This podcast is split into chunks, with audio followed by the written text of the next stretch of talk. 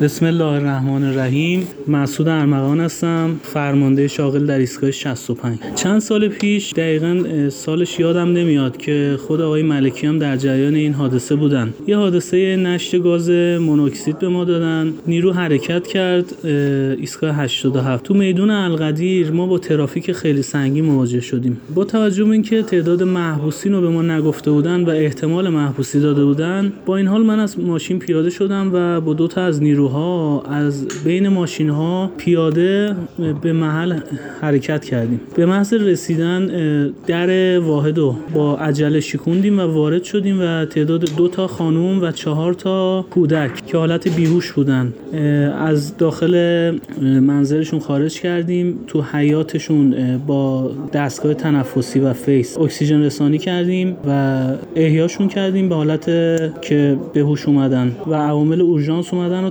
تحویلشون دادیم که عوامل اورژانس هم اذعان کردن که شما تونستید که اینا رو برگردونید چون زمانی طول کشید تا عوامل اورژانس برسن. خب خیلی خوشحال شدم. واقعا پیش خودم احساس خوبی داشتم که تونستم 6 نفر رو نجات بدم و خاطره ای بوده که بعد از سالها هنوز تو فکرم و تو ذهنم و راضیم از این قضیه.